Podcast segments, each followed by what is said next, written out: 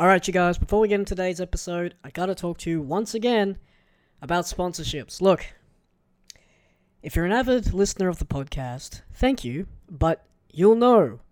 And for those of you out there that are joining us for the first time, I uh, I'm not having much luck with these sponsors. We've uh, had three different sponsors the episode so far, and each and every time that something has gone wrong that I've not been able to provide on the said deal. But today is different. I got a new copy, which means a new sponsorship. So let's get right into it. The internet's a crazy place right now. You're browsing the web, you need that security. There's some VPNs out there that you need to know and you need to trust. But there's which there's so many. Which one do you choose from? Don't worry about it. I've got you covered. That's where comes in. Provide all the that you need to browse the internet safely. Don't need to worry ever again about so, use the code at checkout for percent off. Enjoy that. Browse safely. Enjoy the episode.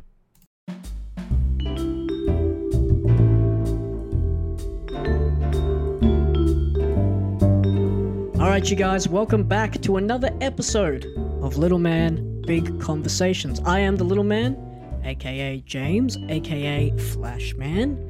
It's great to be with you once again, and hey, episode 3 last week, you guys tuned in, and I really do appreciate you guys tuning in and hearing that catch up interview I had with Blaze. For those of you that missed it, Blaze and I started wrestling 12 years ago, and I've known him 17 years. Crazy. But we caught up, but managed to interview him, and it was a great, great time. I really enjoyed catching up with him, getting some questions answered that I've been pondering and scratching my head for pretty much close to 11 years. So if you haven't checked that episode there, I really recommend it. It was a lot of fun. You guys have been super, super supportive thus far. You guys have been liking, sharing, commenting, subscribing, tweeting, hashtagging, downloading, streaming, sharing putting it up in your stories, following it on different accounts. That's kind of cheating, but hey, I appreciate the support nonetheless. This podcast is now available on Google, Apple, Stitcher, Spotify, and Podbean. So there's a five different outlets now where you can get your podcast fix. You can tune into little old me every Wednesday. A new episode will come out. But hey, if you like, follow, subscribe to the podcast where the podcast episodes are hosted on those outlets that I listed, you will be notified every Wednesday at midnight. Yeah, midnight Tuesday, come Wednesday, you will be notified. You'll have that new episode sitting there waiting to go when you awake. Hell, you might already be awake. Well, if you are, I appreciate you listening to it then, but hey, that's how you get notified on it. Speaking of social media, this podcast now has a Facebook, a Twitter, and an Instagram. You can follow it on Facebook and Instagram at LMBC Podcast and on Twitter, a little bit different, at LMBC underscore podcast. On those social media accounts, I share behind the scenes photos, sometimes videos at the moment, behind the scenes photos of situations or occurrences that have happened when I'm talking to my guests. For example, on last week's episode with Blaze, I shared the photos that we talked about during the debut match and the formation of the Rogues, where Blaze and I teamed up, and Fury helped make the save at the end of the match. Those photos are now available on Instagram at LMBC Podcast and on Twitter at LMBC underscore podcast. Really recommend you guys check it out. Now, today's guest. We grew up together in high school. I've known this guy since 2005. As of this recording, that's 15 years ago. I met this guy. We've been friends. We've been brothers till the end since that day. He is the creator and chairman of the Villain Liftware Company, formerly known as Brick City Villain. Ladies and gentlemen, please welcome Mr. Villain himself, Jason. Jason, how are you, man? Yeah, man. Good, man. What's going on, bro? man, it's awesome to hear with you. This is some crazy times, but it's awesome to hear from you, man. Now, before we get into this podcast, what do you prefer like that I call you? I've always known you as Jace, but do you prefer because you've got a different alias on social media, right?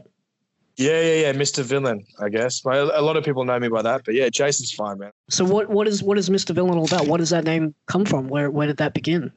Yeah, well, um, Mr. Villain for me, villains kind of always represented the misfit, the rebel. You know, I mean, even even when we were growing up, it was always kind of like that. You know, so I was always kind of the kid who I guess wanted to do things my own way. You know, didn't want to follow the rules, wanted to kind of break the rules, or not not so much break the rules in a in an illegal sense, but also break the rules in a way that did things on my own terms when it went against the grain. Okay, so it's more like a, like you said, it's not a, a from a criminal aspect, but is it more like a societal aspect? Like you just want to, you don't want to follow the trend. You you want to do things on your own terms, making Sure. your own path. Yeah, like an anti-hero kind of thing. I like that terminology. You told me when I when I, I remember when I asked you that uh, about Deadpool. You're like, so I'm like, so what is he? Is he is he, is he the bad guy? Like, is he, you're like, no, he's not not really, but kind of, but not really. He's the anti-hero. I'm like, what's an anti-hero? You're like, and then I, I'm like, yeah, I'm kind of the anti-hero. For those that aren't aware, like we met about 2004 to 2005, and, and listeners to this podcast will know that I went to Hillcrest, which was a Christian college at the, at the time. Do you remember how our friendship came about? Because I remember a lot of memories at school with you, man. But um, do you remember how? Do you remember when we first sort of became chums? yeah, shit, I remember that. Eh? Hillcrest. It was the Hillcrest days, wasn't it? Yeah, yeah. I remember being. Uh, I I think it was through mutual friends, and there was just this really bright blonde-haired dude that had a very, very infectious laugh that Uh, would would question a lot of things, but would make jokes. And I think I think you and I clicked when we realized our sporadic comedy nature was mutual, and we kind of had this tit for tat of who can make each other laugh harder. Like it was like a oh this this person's gonna fall down the stairs. It's like oh I hope he doesn't break his shatter his pelvis, and you're like pelvis. Like it was just like random terminologies and things like that. That that for those that, that are listening, we still to this day, something like 15 years later, will still come up with strange strange terms and phrases and things like that. But I think that's where it first began for us, and then obviously we we hang, we hung out during high school. I, I grew up with you, and um again I'm very fortunate 15 years later to still have you be a part of my life. But for those that don't know, and even myself included, man, like how how did your journey begin? Because obviously you didn't just sort of stargate in at Hillcrest and we became friends. You you've had your own journey to that high school and obviously a journey since then. But but take us back to I guess the origins of not villain and not high school, but the origins of yourself, man. Like where where did it all begin for you? Mm. Well, yeah, I was I was actually born in South Africa, so I mean, a lot of people probably didn't know that, but I Oh, was okay. I wasn't actually I wasn't from Australia, so yeah, so I, I was I was a little bit, I guess that kind of contributed to the anti-hero, I guess thing, because when when I first came here, I was yeah, I was I was South African. I, I I came into this country as a bit of a foreigner, you know. I had the accent, I had all that shit, and because I wasn't very bright at school, I wasn't really the academic kind. I I was kind of a little bit of the outcast at school when I was really young. I mean, before I met you, I was I wasn't very popular. I was kind of just stuck to myself a little bit. I, you know, I was, I was teased her in my accent, and you know, I was I was kind of almost bullied a little bit when I was when I was super young. So pushing through that was kind of what grew me, and I was expelled and told to leave from a few schools, and then it ended up at Hillcrest. That was my like, last kind of straw, or my second last straw was to come there, and that's kind of when I came into my own as an adult, or not as an adult, became a little bit. yeah. yeah. Very old high school student. Yeah, yeah. I mean, that was that was to me. Hillcrest was my, I guess, the first school that I kind of started to meet people from Australia. All the other schools, I was a bit of a misfit. I thought. Yeah. yeah. So how how long did you stay in South Africa before moving to Australia? How long was that process? I was pretty young. I was probably like ten years old or something when I came. Okay. Did you move around South Africa at all? Or did you stay in the same sort of town or city and then at, at think I was 10 in you the same town. It was pretty rough, man. Like we we had like you know guys with guns protecting our house and big electric fences, and yeah, it wasn't. It's not the. It's not all sunshine and roses like it is over here. So it's, hugely different. It's huge for a kid to come from that, and I wasn't really happy to be here for a long time. It wasn't until I got a bit older until I started to enjoy this place.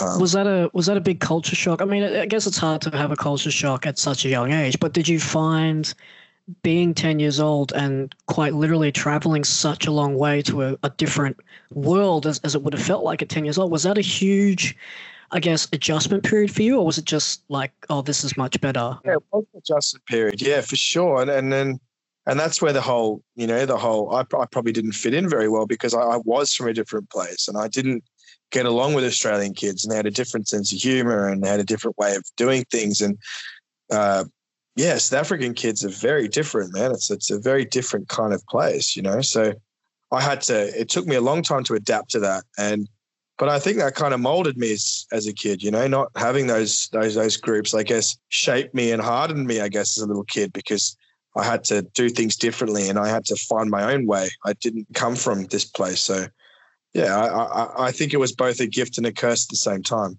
It mm. must have been so surreal because I moved from uh, New South Wales to Queensland at, at the beginning of high school. So I was sort of starting I guess, my teenagehood to then come to Queensland and hit the reset button. But my first ever day of high school at Hillcrest was, you know, the orientation. Uh, here's a canteen. Here's a bubbler. It's like, yes, I know how a tap works, but you go. Uh, we um, they're like, okay, cool. We're all doing like a big grade nine group meeting, and I'm like, oh, okay, cool. Uh, is this normal? And they went, no, we've got grade nine camp tomorrow. So my second ever day of Queensland oh, High School was grade nine camp, where it was like, I know no one.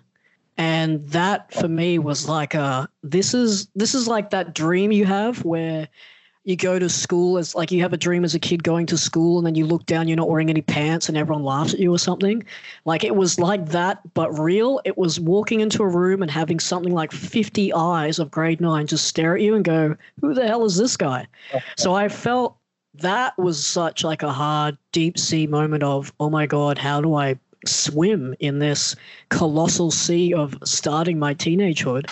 But for you coming over at 10 and experiencing a different world. That must have felt like so I guess so surreal. Like obviously, as you've just pointed out before, security guards and and fencing and things like that. That obviously must have been a nice change of pace, not having armed guards outside your house and things like that. But I'm sure getting used to the fact that this isn't home how long was that period for you before you sort of felt like, okay, I can call Australia home now? Was it was it during high school, or did you sort of adjust pretty quickly? It was quite a few years, man. To be honest, it probably was high, like in my high school years. Mm. It was a huge adjustment, and even though I wasn't, it was a young age. It was still quite a big adjustment period. Hey, just because it's such a different place, it's such a different vibe. You've gone from having like maids and staff and stuff there, and just everything's just yeah. Wait, wait, wait, wait. You, you, you, you had guards, you had fencing, and you had maids. Where were you living? oh, everyone had maid there. Yeah, everyone, everyone. Wow. It's just a very, very common. It's um, it's extremely cheap to have staff there. So you grow up with. Uh, wow. Yeah. Sounds like you have like a, a square saved to you on like a Monopoly board, man. This this sounds like a. I mean, take out the guards and things like that. Yeah, that, yeah. that definitely would have been different. And do you remember why you moved? Like, obviously, being young, you may not, but was it just need to get out of here? Was yeah, it just. Yes, South Africa is it's a dangerous place, man. Like, so most most people actually do leave just because of the pure fact that it's just dangerous. Like, you can't. Some places in South Africa, you can't even cross the road like without having like for like for instance, if they've got a, a like a red light, you just you just keep driving because it's just too dangerous to stop. Like we were we were followed home wow. by armed like by people with guns and we had to have police escorts follow us home at some points because we had like a car waiting outside our house and yeah my brother was you know his whole family was hijacked which is basically at gunpoint Wait, what really, was, who was hijacked my, my brother and and we had like even even even our doors on our house had like burglar bars so burglar bars are basically like jail doors, like jail fences on your windows, so people can't break into your your kids' rooms and stuff. So it's pretty full on. Uh, yeah. Like this, this is this is kind of a revelation to me. Um, yeah. Do you do you have a do you have a brother? Yeah, stepbrother. Yeah, he's, he's actually living here in, in Australia, believe it or not. What? Okay, so th- this isn't a work. This isn't pre-planned. I'm legitimately kind of like, what? I never knew this. I always thought it was just just Jace. I always thought it was just you. You have a stepbrother? That's crazy, man. Yeah, yeah, yeah. Yeah, and I've got a stepbrother and I've got three stepsisters as well. They're all in South Africa. What the hell? Where is this family? what? Yeah, I know. Right? This is nuts, man. Do you see them much? Like, know. are you still in contact with them?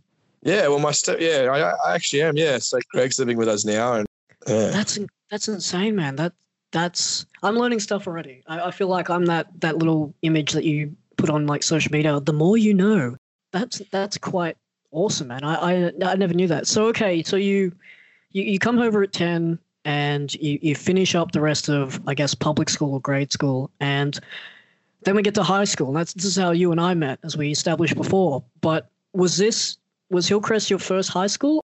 yeah. Johan, a friend of mine, actually said like, "Man, you've got to come to Hillcrest, full of bloody hot, hot Christian chicks, and it's like live bands playing in like freaking assembly." And I was like, "This is a, that sounds like a pretty cool school, man." Like, because we used to hang out with a few chicks like on the weekends from Hillcrest. Like, these just there's two mm. chicks that used to go to Hillcrest, and we used to hang out with them on the weekends. And I was like, "This looks like a pretty cool school compared to my prudy private school, boring as hell people." So I'm like, I got to get the fuck out of this school. So, well, turns out I actually got asked to leave from my other school, so I had to find a new school, and then I ended up there, man. Met you, met you guys, and it was all gravy.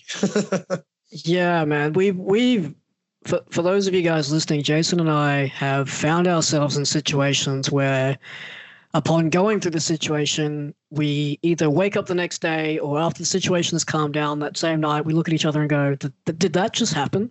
Because there have been many a times where we've gone to, I think the, the one thing that stands out for me is what, what, that when we were younger, we went down to a house party and this is about the time when all of us had dyed our hair black. We had experimented with piercings and screamo music because we felt that people yelling at us made us feel better. But we went to this house party, and because we were sort of like all, I guess, socially depressed in the sense of we were happy with our kind of conglomerate and our groups and our extended sort of classmates that were- just happened to be at this party, but he kind of just felt it was two genres mixing. It was like alternate and metal mix mixing with like James Blunt and surfy indie music. It was just like a really weird. Yeah, it was like pizza and broccoli. Both are great, shouldn't be had together. And Yeah. it was just this thing where it was like, this is just, it just felt strange. And I remember we had left this house party and we're about not even 100 meters down the road. And then I think there was about six of us, and we all just kind of looked at each other and went, Yeah, I'm getting that vibe that something's about to happen. Hey. And then I remember all of us turning around, and someone had smashed a beer bottle on the floor, and all six of us just legged it. And I think it took about half an hour, and we all just went, and we all just like spread out. And we came back and we reunited and I remember I remember looking at you and going, "Did that just happen?" And there's been so many times that we've experimented and had those situations in our lives. But I think for the people out there that want to know this, you've mentioned that obviously we've we've we've we've known each other for so long, and we met each other during Hillcrest. We've had great great memories. But you touched on it earlier. So you're at Hillcrest for. I want to say, was it about two or three years? And then, as you mentioned earlier, you were asked to leave. So take me through that process, man. So how, how long do you recall being at Hillcrest and, and do you remember why you were asked to sort of say adios? we were pretty naughty, eh? I remember like we were like from like we used to sneak alcohol into school and get drunk in the toilets and then go and play sport. I remember Wow, Oh, you God. were that guy, huh?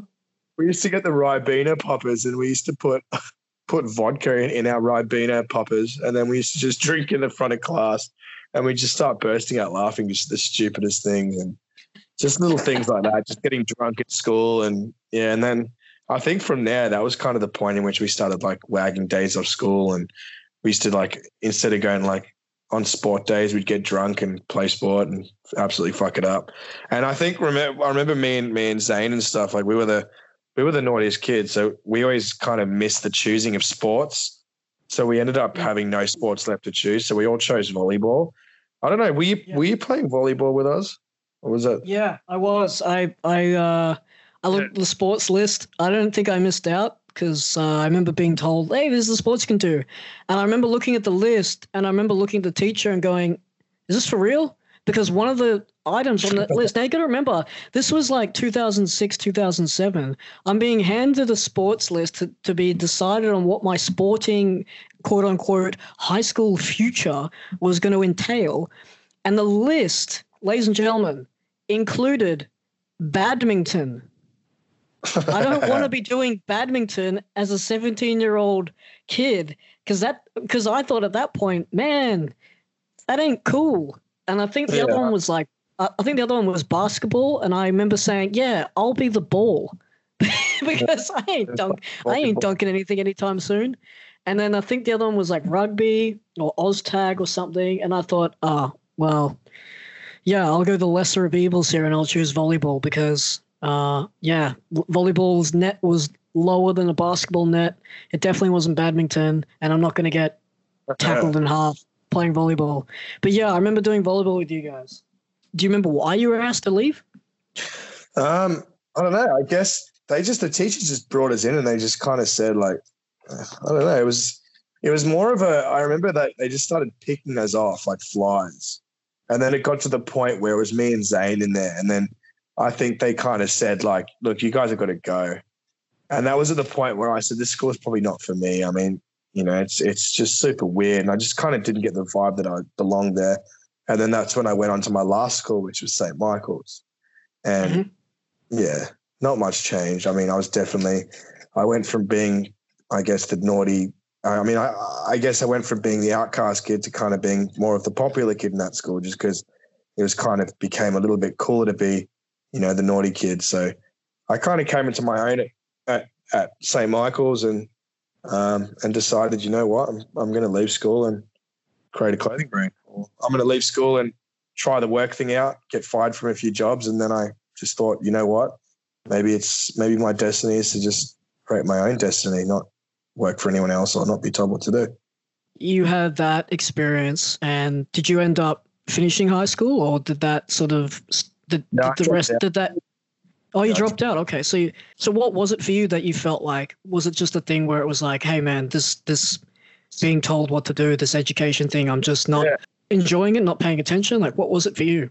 Yeah, that's it, man. Just like you just figured it out that it's just not for me. I mean, after four schools or however many schools it's been, you kind of figure out it's either for you or it's not. Yeah, yeah. Because I because I remember I remember the week you left and um, this is this is real because this podcast is Little Man Big Conversations, and you and I are having a big conversation right now.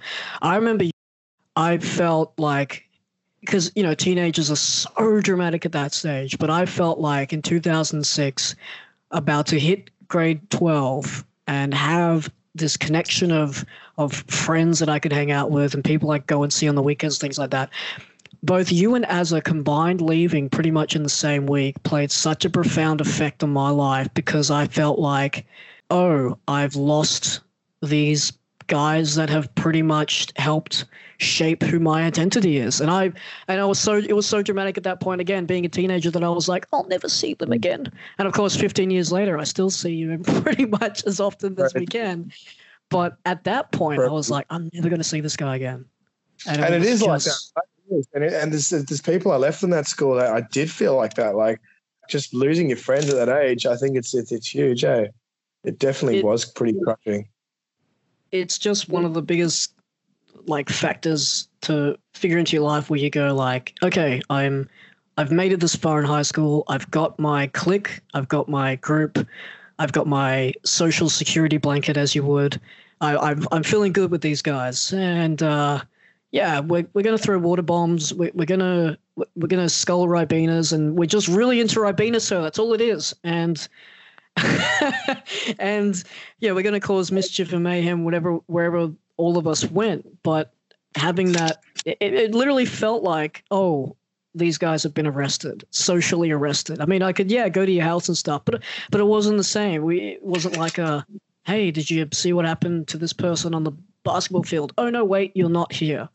Um, exactly. So yeah, it, it felt it felt real weird, but I'm glad that when you left, you actually went with people that you knew, so you weren't sort of you know, hypothetically starting hitting the reset button again for almost the third time in, in a in a high school. Um, so you you so you've dropped out of St. Michael's. Um, what happened then? So what did you what at that point? Do you remember being like, what do I do? Like, what was that process like? So you've gone you've gone from Hillcrest to St. Michael's. You've thought this isn't for me.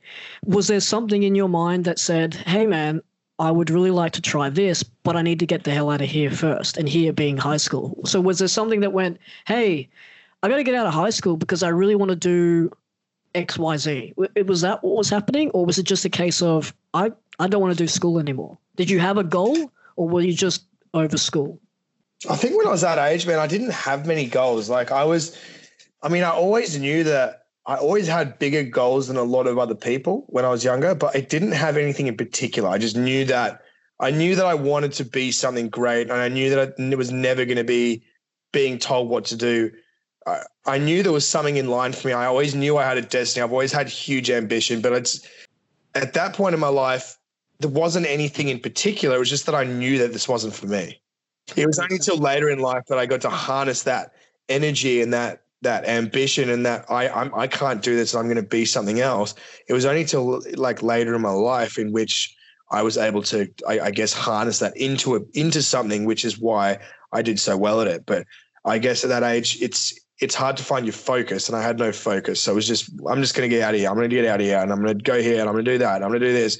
But there was no real direction into what I was doing. It was just a like a, it was chaos, and then only, only later in my life was I able to organize that chaos. So you just were like, I got to get out of here. I want to try something different. Schooling is not working for me. So you've you've yeah. left school. Did you then try and find part time work, or was there something playing in the back of your mind that went, "Hey, um, I'm really yeah. into this," or was did you just try well, and just? I said, like, I knew that my passion was creativity. So I actually went and studied a bit of design and graphic design. And I actually got a job working for Unit, which was a well-known clothing company in Australia, one of the biggest in uh, FMX at the time.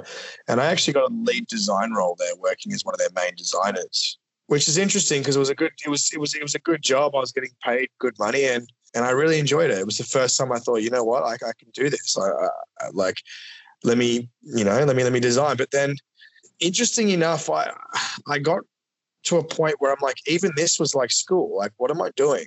I've got mm. a hmm. yeah, I've got a job, but is this really what I want to do? Make money for someone else so that they get rich and they rock up to work in fancy cars and all these cool shit and just tell us what to do and then go back in his Lamborghini and fuck off and go and, you know, I want to be that guy. I don't want to be the guy yeah. fucking working for you and making you rich, motherfucker. I want to be the guy who's doing that. So I'm like, yeah, yeah fuck it. I, I, I left that. And then I went and said, you know what? even if I'm making nothing, I'd rather, even if I'm doing nothing and making a little bit of money, I'd rather work for myself. And any means possible, I will not ever work for someone again, or I will not ever be told what to do because that's not for me.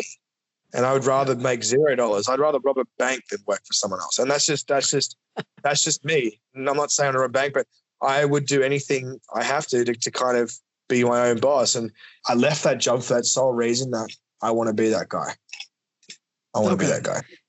I have a rainbow 80s inspired jumper that I bought from the unit factory outlet many, many years ago. And I saw it hanging on the wall and I went, this jacket is ridiculous.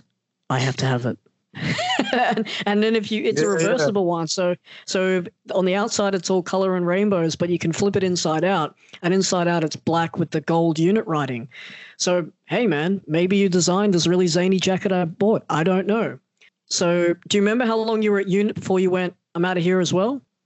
I can't even remember man to be honest. Like it wasn't long it wasn't that long to be honest. Okay. Okay. So you were there for a little bit and you thought mm, yeah um, I'm, I'm, I'm, I'm definitely enjoying graphics. I like designing and creating things. I'm a creative person, but again, I'm not really doing it for myself. I'm kind of jumping through hoops yeah. and making things that someone else likes, and I'm getting shit all pay from it. So you're out of there. What happened then? Did you, is this around the time when you started putting the bricks together for your company? Or was there something else happening in your life where you went, hey, I'm going to take time off and try this? Well, I always knew that I'm going to do my own thing. I guess what it was was, um, I guess I did a few little things here and there. I did personal training, I did this, I did that, and I had a few different businesses in my in, in mind. And I, I guess I, I sat down with a guy at the gym, and it was a very, very huge moment for me when I met this guy because a lot of people ask, like, you know, how did you do it? When did you do it? How do you create something? How do you create a brand? Like, what made you do it? And it's always that light bulb moment of, can I do it?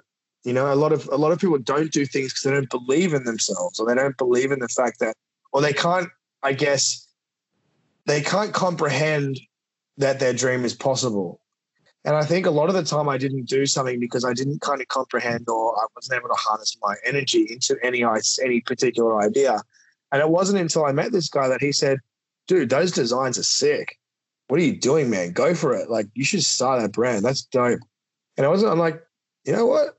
Fuck, what am I doing? Like I'm, I'm I know I'm going to do something. I'm running around with my head chopped off what I'm going to do. And it wasn't until he said, go and do it. I'm like, you know what? I'm going to go do it. And I, mm-hmm. and that's a that's a light bulb moment for me because a lot of people don't do things because they stop themselves from doing it because they they don't know how to do it. They don't know what to do. So they end up not doing anything. And it wasn't, it was just that little fire, that little kickstart that said, you should do it. That made me do it. And that was the very flame that brought everything into existence that is in today. So I thank that guy. His name's Andy. Yeah. I still thank that guy till today for how did you start what was formerly known at that point as Brick City Villain, which is a liftwear company which you have founded and created? And it's mm. it's now called Villain, hence the name Mr. Villain. But back mm. then it was called Brick City Villain. What was that process yeah. like? Was this was this after the gym um, conversation? Did you go home that night and went, "Hey, I'm going to call it this," or was it a kind of a discovery point? Yeah, so I, I knew it was going to be clothing, but I'm like, you know, I sat down, I had a few ideas. It was it was either Brick City or Villain. I had the two different names and I was kind of tossing up between them both. And then we thought, what if we put them together and call it Brick City Villain? That kind of sounds mm. dope. Mm. And we're like, yeah, that's dope. Let's do that. So we just put the names together and and Brick City Villain. And to me, Brick City represented like a bond held together like blood, like uh, a strong town or some sort of place that represents strength and power. Or, or, or it could be the bond that held brothers together like bricks or uh, and then villain to me represented myself you know the the misfit the outcast the anti-hero. And um mm. and and then we made up some cool definition that villain was like the iron god you know the, the, the god of iron who was born in the town of brick city. Like it had some cool mythological kind of he was the god of iron the god of all that strong or um we had some pretty cool things that we actually created around that um when i when i when i first started this and we even had this idea that BC, which Brick City stands for before Christ. So we made like sick little. I, I mean, I, don't know why I say I, but I made some pretty sick shit where I had like uh, old Greek gods with like everyone else is just following since BC to represent that we've been around since before Christ, and ever since then everyone's just been following our brand kind of thing. So we put a we put a hat on Gandhi and all this cool shit, like real controversial kind of out guerrilla marketing really, yeah. really the success of the brand, being able to create something that stands out from the crowd, especially then, because a lot of people weren't really doing what we were doing then. So gym wear was just gym wear. It was boring. It was mundane. It was shit. It was just plain colors. And we came out there and just said, fuck you. This is what we're going to do. And it's totally cooler than everyone else's stuff. So you called it Brick City. Okay. So it's Brick City Villain. What was the process like from getting it, I guess, from from paper to reality? What was that process like for you? You don't have to go into detail about how you got it done, but what I'm saying is, how long was that process until you saw your first actual? You know, speaking of creativity, you you've held mm. your own creation in your hand. It was a printed shirt. It was the one of one hundred thousand, or how many you sold now. How long was that process from an idea into your head to, to dabbling around on Photoshop to holding your first shirt? What was that process like? Shit, um, a few months, I guess. Uh, maybe not even. Really, man. that short? probably not even like for me when when I, when I put my mind to something, I just I'm super impatient of a person. Like if I want something, I want it now, now. I have to have it right now. So I just I just full throttled ahead, We found our manufacturer, we found our printer, we printed a local guy in Australia. We literally just went, how do we get shirts? What do we do? Let's go there now. I designed the shirts literally that day on the computer. I just said, you know, here's the designs. Day one, day two, day three. Went to the printer and started getting them printed. Uh, it was a, yeah, extremely quick process. So anyone who's saying it's a huge, lengthy bullshit process, you are the one that's the problem because I'll do it in three days. It's it's not easy, but there is a way to get things done really, really quickly. So um, I think a lot of people who don't do things are often procrastinating because I'll show you, you can do it in half the time. That's insane, man. I had no idea it was that short of a time span, really. And was that Yeah, super quick. entirely? Yeah, 100%, man. It should be commended, man. That's very quick to, to launch. Did you have any assistant or was it just all you? so when when I first started, Andy did help me out a little bit, and we also had a girl I was actually dating at the time, so she was helping us. Yeah. She was the first one to help us pack all the clothing that we just got printed. So she'd, I remember I've still got a video of her sitting in the corner of our like one bedroom apartment, like putting all the orders together and I guess ready for when we do start ta- taking orders and stuff like that. So it's pretty cool. Like we started off at a pretty shitty little one bedroom apartment. I used every little bit of savings that I had from the little odd jobs that I did. And um, yeah, put that towards just printing our first t-shirts and yeah, and then my ex-girlfriend sitting there folding t-shirts in the corner, yelling at me, telling me to shut the fuck up. Now, because you have designed this and because it's your creation, what was that feeling like, man? Because I've had that feeling when I've made like a video, like when I've edited something or I've done music videos, I've done short films. It's all finished. It's been shown on screen. People are reacting at the moments they should react. And I think, yeah, this is, it's that indescribable kind of sensation where you go, this is really good. And I kind of want to bottle this emotion and, and just uncork mm. it at, at, at the best of times and the worst of times. Because it's a, it's a moment that you can never recreate again because it's the origins of something that you know is going to lead to something even better. But that was my experience with editing. But what was it like for you? Did you share a similar point of view where you went, I'm I, I'm always going to remember holding my first my first company shirt, or was it a case of, hey man, this is just the beginning of something new? Like, what was that like for you?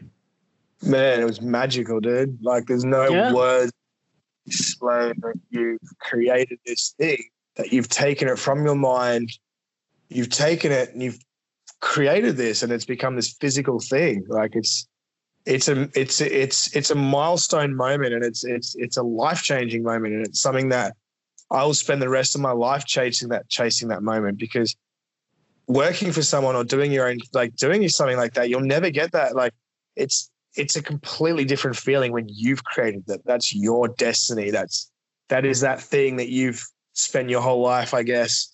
Your whole life has come into that light bulb aha moment that you're like, I've created this. This is my creation. Mm. And this is Mm. very like it's no one else. That's you. You know what I mean? That's that's that's that's your thing. You've done that on your own.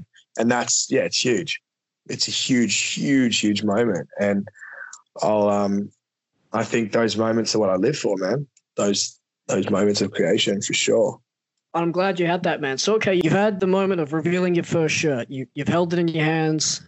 Do you remember how long it was from when it went from packing the boxes in your uh, in your place that you were at to getting them in stores? Was was that a hard process? Was that longer than starting the brand, or was that quicker than starting the brand? Oh, for sure. That's that's that's definitely the process. So I guess the from, from the idea to creating the very first T-shirt, I mean that was that was done as fast as I could possibly do it. And then the next stage was now how do we now take this brand and create enough hype around this to make it something that people who don't know about this, what are they going to buy this for? Like, why are they now going to join this this this this cult, this community? So we created something that was so, I guess, a feeling. We created a feeling be- before a brand. It was something that people had to be a part of. How do you Okay. create something that people need to be a part of? And I think we did that really well with it, with our marketing. Like, fuck average is one of our things, or you know, because everyone else is just following. And we created this this brand that was so different to every other activewear brand that we just stood out from the rest. And it just seemed to catch on with a certain people amount of cool people we connected. I guess on the first level of influencer marketing was we met people that were just the coolest kids in the gym, and we just like fuck, let's give all the coolest kids in the gym the brand.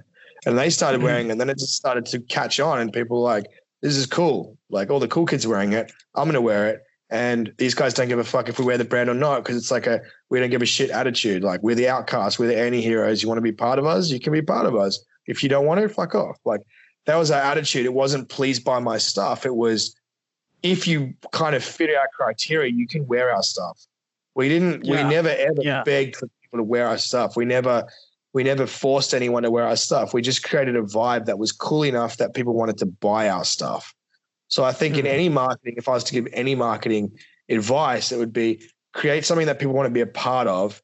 Don't beg into people's lives. Like be the be the thing that stands on your own feet that is cool, and then people will want to buy it and be a part of it. As opposed to, I guess, how can I discount this item so people will buy it, or what can I do? What do people want? We said this is our vibe, this is our tribe. So that was so that was definitely the key to, I would say, our success and how we separated ourselves from the market and shone through for sure. Man, you should be commended, man, because that's uh it takes a lot of drive and initiative to approach a gym of all places. It's not like you're going into, you know, like a farmer's market with some melons, being like, "I got these for you, sir." Like you can't really just Yeah, set up a store yeah. and be like, "Fresh melons from the garden." It is like you you have to, I, essentially scratch and claw and and not so much beg, but prove to retail stores. I mean, um, uh, for those that are listening out there, Jason has is selling the villainware online through the online store, which arguably a lot of fashions, uh, especially in, in this in this societal situation that we've all found ourselves to be in, is thriving. But having Mm. physical copies and, and supply and demand is is always is always a challenge. It's crazy to to think that the, the kid that was sculling Ribena is now Oh. telling other people to wear my shirt. Because I remember, and I, I don't think I've ever told you the story, but I I went to a supplement store shortly around the time when Brick City Villain was just coming up through the ranks, and one of the supplement store I went to had featured one of your posters, and um, oh yeah, and it was like it was the slogan that you had. It was F average and Brick City Villain and available now and all things like that. And I remember saying to the supplement guy, "Hey, that's one of my mates." And he went, "What?" And I pointed the poster and I said, "Yeah, it's one of my mates on the poster. That company was actually started with one of my best mates in high school." And I was given this look of, "Yeah, whatever, mate. He's, he's everyone's best mate in high school." And I'm like, "Damn it." It just didn't believe, just didn't believe me. But I knew at that point, man, that that's going to be something, and he's got the drive to make it into something. And I'm uh, I'm very proud of you, man, because for someone that went through the initial struggles of coming up through school and not really giving a care academically, just to a certain extent, but not really fitting that mold and being like, yeah, this isn't working for me. To to start a business, to take it from screen to reality, and then now be one of the uh, the- one of the figureheads in liftwear companies around the world, man. I mean, congratulations, dude. That's that's such an amazing feat. cheers, bro. And Yeah, that's no, it. Uh, good night, everybody. Awesome. Shortly, shortly thereafter, you've you've done the villain brand. It's out there. You begin to start traveling the world. Did you travel and move for business, or was this sort of like a leisure thing that happened to coincide with business? Yeah, leisure for for, for me. Like lifestyle's always been my number one priority. Like I, uh, my my motto is build your like create a lifestyle and let your business work for your lifestyle. Don't I don't want to work for money. I want to create my lifestyle and make everything work for that. I would rather Yeah. have have things work for me as opposed for me working for it. So that Yeah. was that lifestyle was definitely the priority of that. of that Okay. move. Well, Jace, we're getting to the point now where we've we've learned how you got here. We've shared high school memories. We've learned how you started villain, but now we're getting to the part of the podcast where I like to call it a bit of a deep dive. And don't worry, I'm not going to go through your social media. I'm not going to bring up any old tweets or anything like that. Okay. But I'm going to ask you a series of questions here, man, and we're going to get to really know the insight and how that that creative brain of yours works. So, you ready for these deep dives? Mhm. straight off the bat, what would you do if you weren't doing your current job? So, what would you be doing if you didn't have villain? What would I be doing if I didn't have villain? Um, probably sitting on a beach doing something else. Fuck, I don't know. What would I be doing if I didn't if I didn't do villain? What would I be doing? Yeah.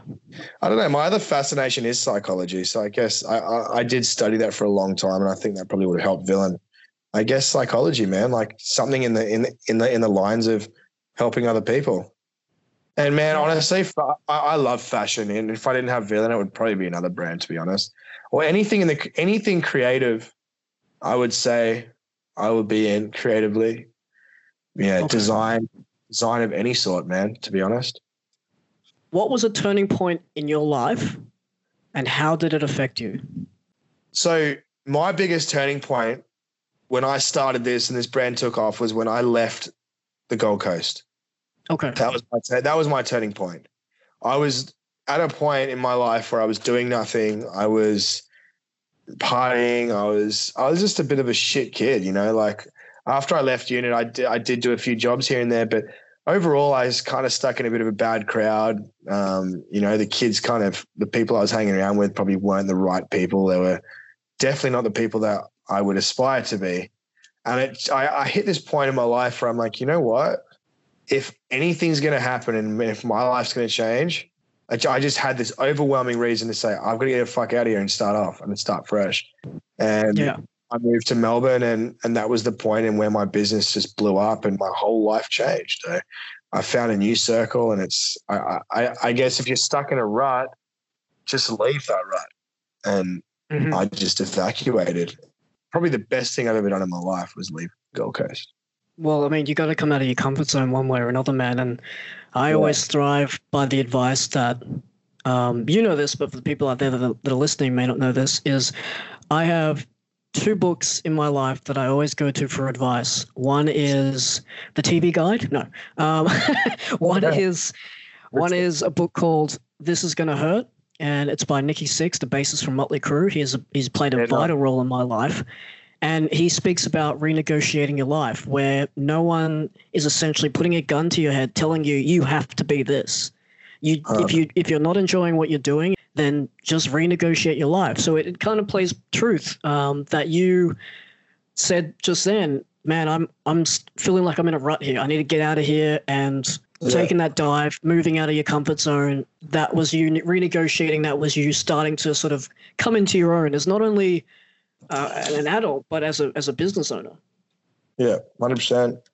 Best thing I've ever done. You know, that's it's it's the pressure that makes you expand. So just put yourself in a position where you have to expand, where there's no choice. You go into a place where you don't know anyone.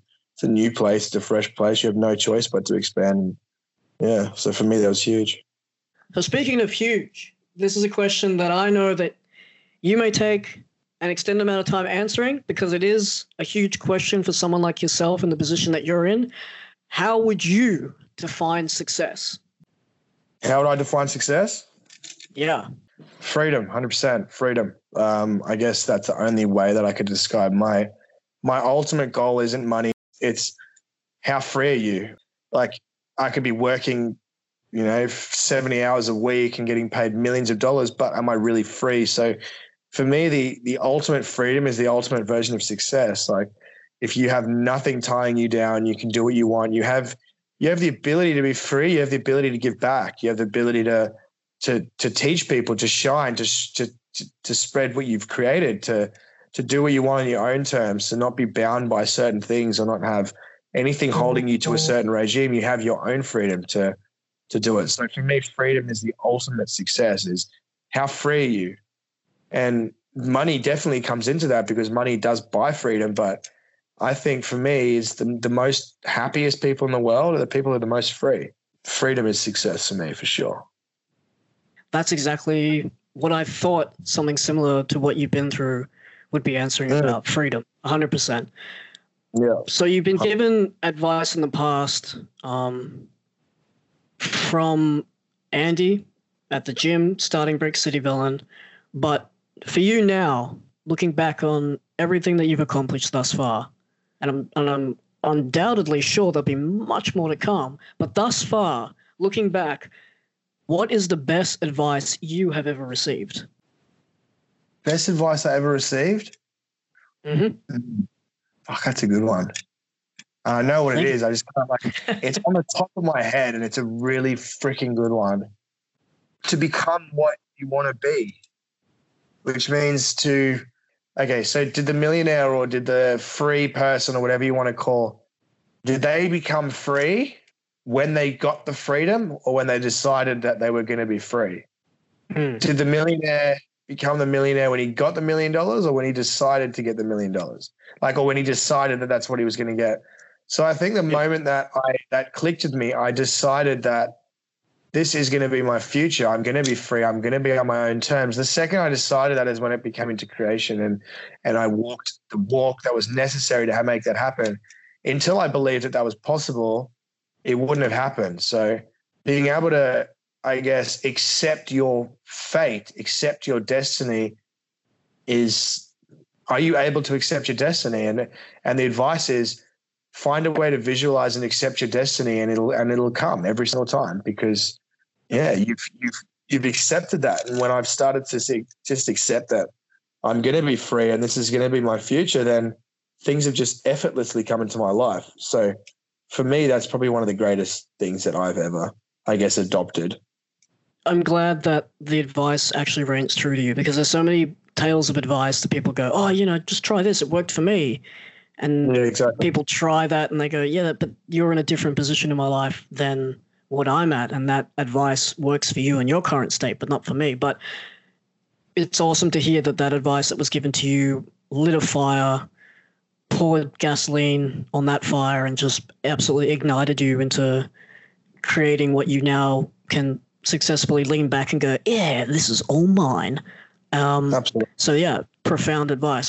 All right, this is the part of the podcast now which I like to call the Lipton Six. This is in tribute of James Lipton, who sadly we lost earlier this year in March 2020. He was an American writer, lyricist, actor, and the dean of the Actors Studio Drama School at Pace University in New York City, where he hosted and ran his TV show Inside the Actors Studio from 1994 to 2018. So, in honor and tribute of him, I'm going to ask you his famous six questions that he would ask all his guests before wrapping up his interview. So, you ready for the Lipton 6 Mhm. Okay. So, Jace, what is your favorite word? villain Okay. villain anti anti-hero villain i don't know anything that represents that kind of thing i guess What turns you on? What turns me on? Yeah. A great ass. Fair. Fair enough. What uh what sound or noise do you love? Uh, um, That one. yeah. Let's go that one. What what's your favorite curse word? Fuck. What profession other than your own would you like to attempt? So if someone said to you, "Hey man, come and do this right now." What other, what other profession other than what you're doing right now would you like to try? Maybe uh you know what? A photographer. Let's call it a photographer. I would love to f- photograph the female form. I think it's quite an art form. Male form, not so much. Okay. So no selfies. All right. No Jace. selfie. Jace, if, he- if heaven exists, what would you like to hear God say when you arrive at the pearly gates? Welcome to heaven. Here's everything you ever wanted. And I'll just be like, hang on, I've already got that on earth, so I'll see you later. I don't know. Something like that. All right. All right, man. We've we've we've taken a deep dive. We've gone through the business history. We've gone through our history. We've gone through your personal history back home in South Africa. We're coming to the we're coming to the final stretch now, man. We're gonna we're gonna pump it out. We're gonna hit into overdrive. We're gonna hit that nos. We're gonna start going straight into the final four. So, Jace, was there ever a point where you thought, "Hey, this isn't gonna work"? Yes. I mean, I've always doubt. I've always had did like there's, there's there's always been moments of when you're like, "Fuck, is this gonna work?" I'm gonna doubt it, and I doubted it. And you know what? Like, yeah, you you have doubt, but it's it's it's it's it's it's the ability to overcome that that really, yeah, that that really makes a difference. So Yeah. And I'm always having to overcome certain things and make my mind stronger and believe in things. Because if I did believe in it, I'd already have it. So, yeah, there's always a level of doubt for sure. Have you ever stopped and thought, how the hell did I get here? Um, yeah, I mean, when I've had, I, I guess when I, yeah, when I, when, when my brand really did become kind of like bigger than I've ever expected, I, I, I did have that moment when I was like, wow, how the fuck did I get here? So I guess that next moment will be even better, more exciting. So I'm looking forward to that moment. Speaking of moments, currently, what is your proudest moment or achievement? My proudest moment or achievement? Being able to live overseas, not having to touch any books, not having to do anything, being completely free, living in a beautiful villa, having unlimited freedom, and just being able to look at sunsets every night and just say, This is my life. Like, I created this and I'm not answering to anyone and I've done it on my own and I think that's that's something that everyone should strive for because I can tell you now it's a it's a beautiful feeling to be free and I think everyone should chase freedom because there's nothing more amazing in the world than being completely free. I'd wish that upon everyone, man. The, the sense of freedom is something that I think we all wish for in this day and age, but I'm proud that you achieved it, man. And speaking of age, at this now age, not free. I've gone Yeah. from being free, locked in my mm-hmm. house and I can't. I'm going to get some killer virus. I've gone from one extreme to the other, which is good. It's balance, I guess. Hey, it's man. going to make me appreciate it out. hey man, at least you can see sunsets every night, right? yeah, exactly. I can't not see it. I have to see it. Yeah. Different when you Now, see it. Yeah. now, back when you were struggling through the books and trying to find mm. yourself and going through the ranks and not enjoying Yeah. the school, did you ever think at this age you're at now, did you ever stop and think that this is where you'd be? you know what? I probably always had a little bit of an inkling that I am going to be free, but did I fully believe it or not? I don't know. I yeah, I don't even remember. I don't know how to answer that because I, I think half half, 50 50. Yeah, I believed it, but did I fully believe it? Probably not. So yeah, I guess that's like a half halfy kind of thing. Well, man, I think we've come to know you. I've I've definitely learnt things about you that I didn't know, and I've known you for quite some time. So this has been real eye opening for me. Thank you for giving me your time because I know running this business is so volatile at, at, at the best of times. Things can switch and change at an instant. So I really appreciate you being so raw and authentic and for coming on this podcast, man. Where can people find you on social media? Yeah, so my personal Instagram is at Mr. V I L L I N, Mr. Villain. And my brand is at V I L L I N.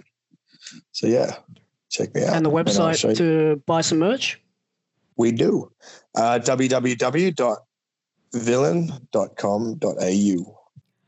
All right, Jason, thanks so much for coming on the podcast, man. It really means the world to me to have you on here.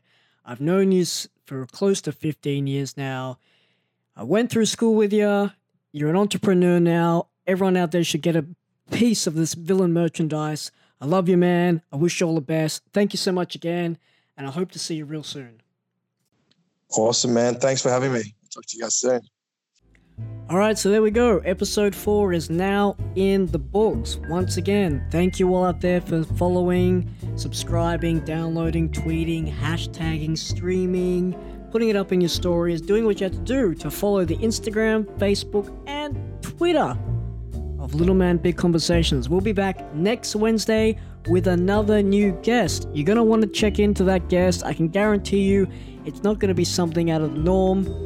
Once again, thank you all for listening, and I'll see you next Wednesday.